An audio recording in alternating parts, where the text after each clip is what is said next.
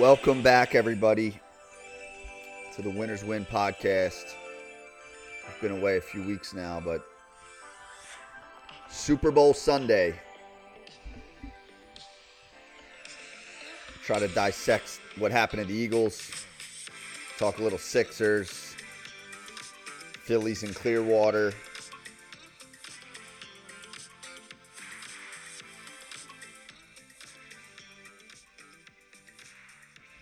So we're about three hours away from Chiefs 49ers. And the line has not moved at all. Niners hold at minus two. Confusing line to me. I've asked a lot of people. I've gotten, I haven't gotten a lot of great answers. When you look at it on paper, Chiefs have the better quarterback, the better coach, the better defense, the more experienced defensive coordinator with championships, the, the defending champs, probably the more popular team. Not that any of that necessarily means you're going to win, but they beat Buffalo and Baltimore on the road. Two really good teams. 49ers have been they probably peaked a little early. They played Green Bay and Detroit. Almost lost both of those games, probably without some poor coaching decisions by Detroit. May have lost that game. Pull both games out. They have a young quarterback who we don't know what he what he'll do. A coach who historically hasn't been good in big spots. Lost the Super Bowl to Kansas City in 2020, a game that he could have won very easily. Was the Falcons offensive coordinator in the 28 3 debacle against New England. We know uh, he lost AFC, NFC Championship last year to the Eagles, obviously without his quarterback. But so I, I guess I can't figure it out. It makes me like San Francisco, and that's strictly just my heart. My head says Kansas City, but my heart says San Francisco. There's just something about it that that seems off. I know a lot of people think that the Taylor Swift storyline will continue and they'll go off into Disneyland and Disney World, I should say, and it'll be happily ever after, just like the NFL wants. And, and that very well could be the case, but I, I'm not so sure. Although Kansas City looks as good as they've looked all year. They look as good as anybody's played all year. Their defense is really good. Mahomes is a nightmare. If you you know you can't really sack him, you can't bring him down. He gets himself out of situations. They strike first. Kelce's been playing great. I mean, it's and now they have these weapons that have come out of nowhere. It didn't look like they had a lot of weapons all year. They have Rice, um, who's been playing well and and uh, Scantling Valdez, who dropped that touchdown against Eagles, has been playing well. So it just seems like it's coming together for them. But Super Bowls are weird. Weird things happen. One thing goes either way. See what happens. I think the it should be a good game though. I mean, two pretty evenly matched teams. I think if you're San Francisco, you'd rather have this matchup than Baltimore. We saw what Baltimore's defense did to them.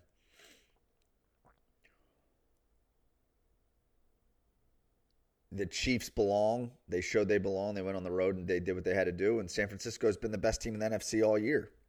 Whether they've looked good or not lately, there's been no question that they've been above and beyond everybody all year in the NFC. Besides a weird stretch early on where they lost three games, they've been really good. So then the question is you ask, could the Eagles have been here again and had their rematch? And we've talked about that over and over. We haven't we haven't been on I haven't been on since they lost to Tampa. Tried to kind of take it all in. They came out against Tampa and they looked if you were paying attention, it was no surprise.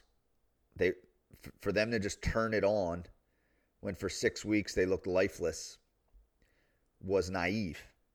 And they didn't. They had no life. They had no energy. They scored nine points. They got absolutely manhandled. Looked like they quit.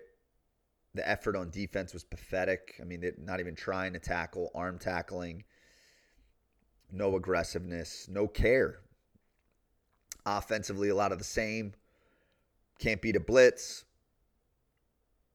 Jalen looked disinterested, looked like they had no answers.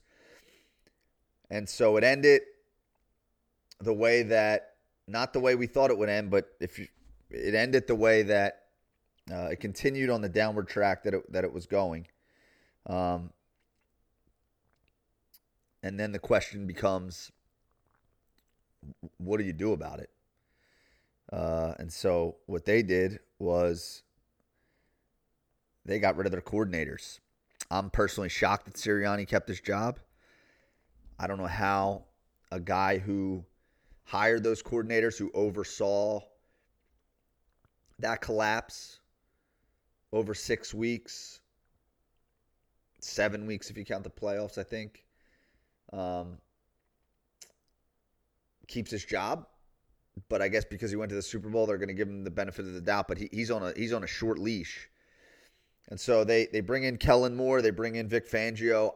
never been a big fan of Vic's style. That's the style that the Eagles seem to like. The bend but don't break, play soft, try to get after the quarterback with your front four.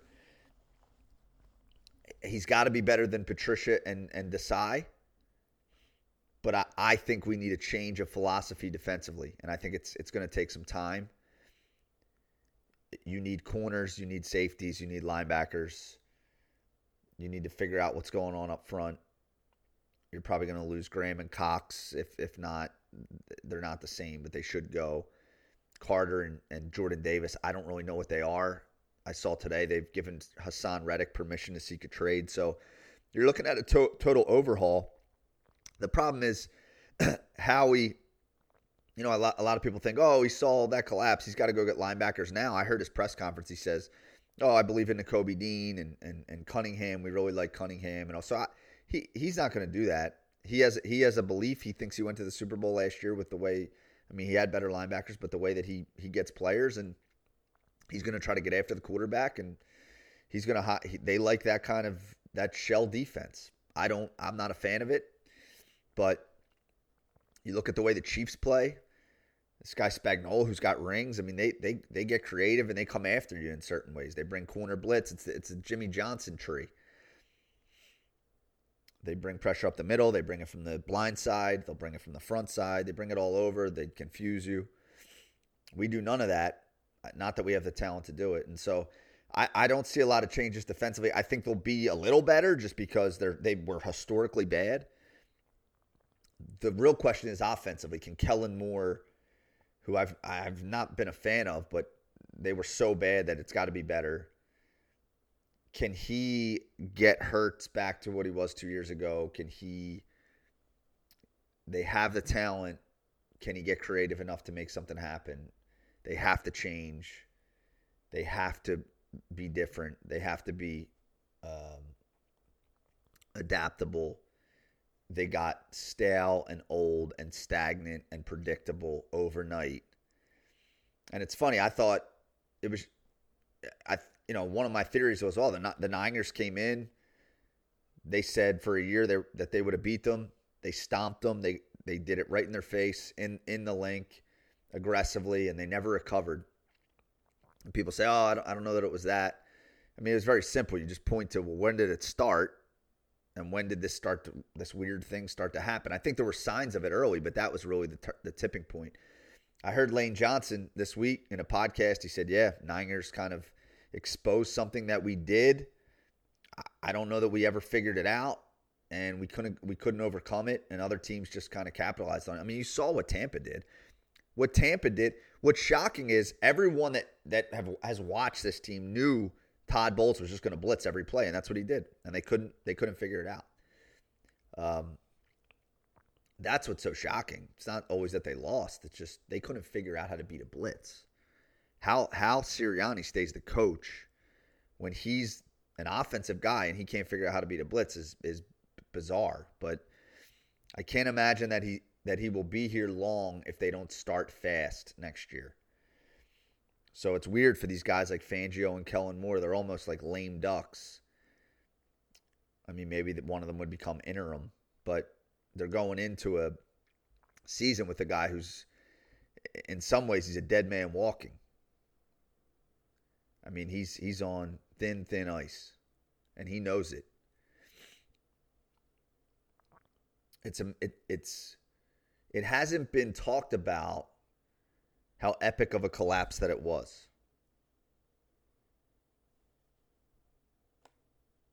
I don't think that anybody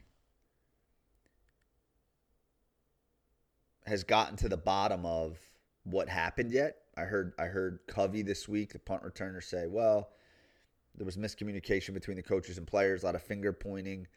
We tried so hard to figure it out. I think we exhausted ourselves, and and so I don't know. It didn't seem like a team that tried to figure it out. They didn't make any changes. They didn't make any adjustments, but but nevertheless, uh, what a year coming up for them because it's it's probably a do or die year for Nick. It's a do or die year for maybe even Jalen. It's a do or die year for I think the defense starts to look totally different. They're so old in a lot of positions. Who knows what happens AJ Brown? This will be the third of his four year contract. He didn't seem happy at the end of the year. DeVonta Smith, someone they're gonna have to sign. So this is a this is a pivotal year. The start is crucial. And they have to find energy and love of football again or things are going to look much different here in the following year.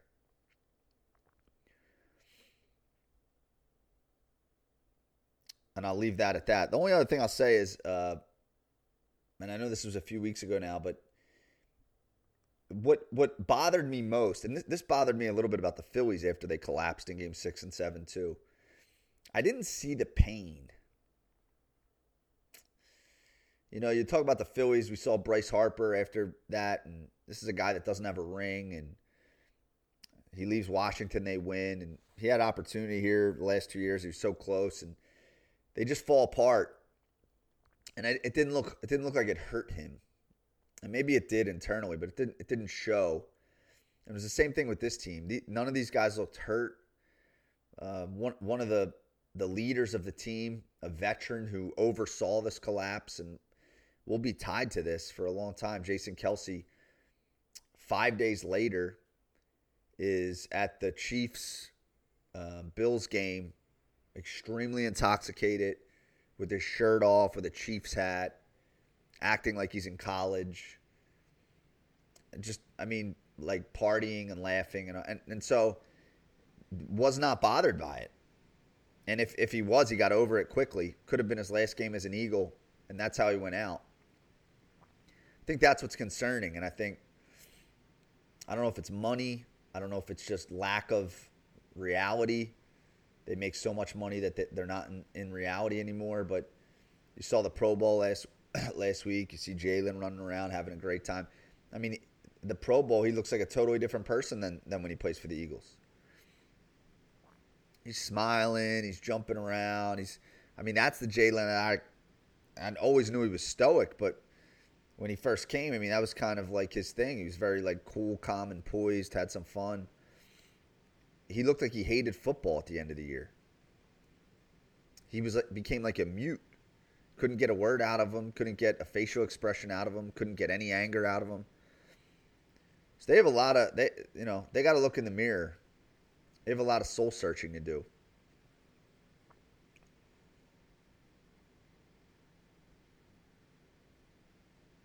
and I there's certain guys in that group that I really did believe in for a long time, and I guess now I'm I'm questioning some of that, questioning my own perceptions, my own instincts. I'm not ready to throw the towel in, but um, it was not that was not pretty. That was not a uh, elegant way to go out. for as much talent as they have in a league that is that that watered down to get embarrassed week after week for six weeks and to get embarrassed by the Tampa Bay Buccaneers is that one that one will stick with me for a while, and it should should stick with everybody. Not that I'm I lose sleep over it, but just how I kind of perceive their their group, which I thought was a, a, a group that loved football, had fun, loved each other, great culture, and that that was what we that was a um, that was like axiomatic. You know, it was it was self evident. It was everybody thought that was true. So that the fact that that's a question now is is makes you kind of rethink if you had the right idea about these guys. So Sixers, let's talk a little Sixers. I haven't. I'll fully admit, everyone that's ever listened to me, I've, I've totally abandoned the Sixers as they abandoned us when they lost on purpose, and um, it seemed like for a while, just from an outsider's perspective, that hey, maybe Nick Nurse has a good enough system, and it looks like they brought some veterans in, Patrick Beverleys and the Marcus Morrises and those guys, and Joel was having a, a career year again, historic year. For a second, you asked, hey, maybe they could get out of the second round, even though I'm, I'll never believe that until I see it. Uh, and then in Sixers fashion, Joel torn meniscus surgery. They trade some of those veterans. They do get Buddy Hield. Uh, Chavano Rainier Hield. That's his real name. Buddy's his nickname. Good trivia question. But they get him who who can shoot. Uh, but they're you know they're slowly falling down the rankings now, and Joel is uh, you know it's a crapshoot if he'll come back. If he does, who knows what he'll be able to do on the court and the minutes that he'll give you. And so looks like you'll be going into his 11th year next year, at least his 10th year. I think he got drafted in 2014, 15, 14. Um, without a without a deep playoff run, and you have to ask how much longer can this go on? It, it just doesn't ever seem like it's going to go their way, even in a year where they get a coach who, who finally has a clue and by the way, Glenn Rivers comes into Milwaukee, the two seed. He's lost five or six to start. it's, brutal, Glenn Rivers, uh, a guy that made his name. Um, not sure. I mean, he wins a, wins a title in 07, but uh, man, has he lost with some great teams and just been a fraud since. But yeah, you get the coach, you get a system, you get guys like Tobias and those guys playing better within the system. Joel, like I said, having a career year, filling the stat sheet, playing the game the right way, rebounds, passing, and all that, and and then back to the injury bug. So can't stay healthy, or the coaching's poor, or you know, and who knows? Look, they get in the second round. Joel could have disappeared again, but it, it would have been interesting to see with with the way he was playing and the coach, if it would have been something they could overcome. And it looks like we'll probably have to wait another year for that, unless some miracle he comes back early gets back in shape because we know he's going to get out of shape now, and uh, and can get back to form, and then he'd have to, then even with that, he'd have to get used to playing with the new guys, Buddy, um, and get back in the mix and be able to log long minutes. So I, I don't know. I don't uh, necessarily see that happening, and there'll be a lower seed. Unfortunately, Sixers fans looks like they're going to have to wait one more year now. Phillies, I'll touch on Phillies real quick. So Phillies, I think they're in Clearwater now, pitchers and catchers. Um, very uh, uninspiring offseason. Signed Aaron Nola, which was great. Besides that, kind of goose egg. Um, I know they're they're tied to a lot of these big contracts, but one of my things I thought was, hey, Dombrowski saw the way the offense collapsed two years in a row. He's got to get creative. He can't just hit home runs. Maybe they trade a, a Castellanos or a Schwarber or someone and try to get more contact in the lineup or speed or so, you know something. Nothing. Um, he's going. He's going to run it back with the same core group. I, don't know, man. I, I think they had their chance. Uh, they they blew a huge opportunity last year Houston was one thing, but to lose that to Arizona was incredible. And everything you hear from Topper looks like he's going back with Schwarber leading off. Same old story. They don't have a closer. Um, their staff, I, I don't know. After Wheel and Nola, I like Ranger, but you got Taijuan Walker again. I, I don't know. Look, they've been they've been tied to some trades. They've been tied to Bellinger. They've been tied to the Indians closer, Clase. But sounds like that these teams want Justin Crawford, which I don't think Dombrowski's willing to part with. I don't blame him.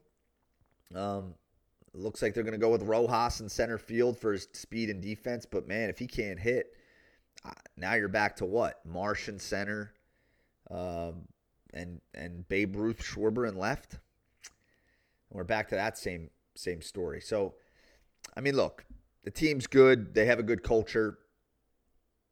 They'll they'll be competitive. But the Dodgers, they load it. The Braves load it. I mean, are those teams going to keep losing in the first round? So I think that, you know, I, I do worry about uh, Wheeler and Nola's um, ability to, to continue to pitch. They've pitched so many innings without injury. So I don't know. It's a little disappointing. I mean, I guess sometimes the best move is no move. From his perspective, Dombrowski probably figures, look, we're right there. We, you know, it takes some luck to win, and I think we're right there, knocking at the door. And I'm in. I'm tied into a lot of contracts because Klentak and Ruben didn't draft well, and kind of stuck here unless I make a trade. But I think he's going to have to do. He's going to have to get another outfield stick um, that that makes contact at some point. He's going to have to probably get another arm, and he's, he's I don't know what he's going to do at closer. I hear the word. I heard the name Orion Kerkering. I mean, are you kidding me? I mean, is that a joke? I don't know. I, there were guys. He could have got Hader, five years, ninety-five million. He could have went back and got Hector Neris. I think it was like a one-year, nine million dollar deal he just got. So I guess he's going to go bullpen, bullpen by committee for a while, which is Topper specialty. He loves doing that anyway. And then from there, uh, I guess he's going to have to assess and by the trade deadline make some moves, see where they're at. But it's a team that starts slow. I mean, it'd be nice if they start quick 87 wins, 91 wins. I mean, you can't keep being a wild card team. I find it hard that they're going to compete with the Braves all year for the division, but uh, baseball's a weird sport. I don't know. Everything could click, but we're not far from that. So, enjoy the Super Bowl, Chiefs Niners. I like the Niners uh, minus the two. Uh, I like them to win the game. So I think the money line's minus 125. Two, I guess, is not bad, but um, I don't know going with my heart, not my head. And by heart, I don't mean the team I like, just just a feel. Um, everything on paper tells me the Chiefs, but they're not favored. But um, tough game, not a game I love, not an easy game, but go with Brock Purdy and those Niners. Get the revenge from uh, 2020. They've been knocking at the door for a while now, so maybe get their first Super Bowl. All right, everybody. Thanks.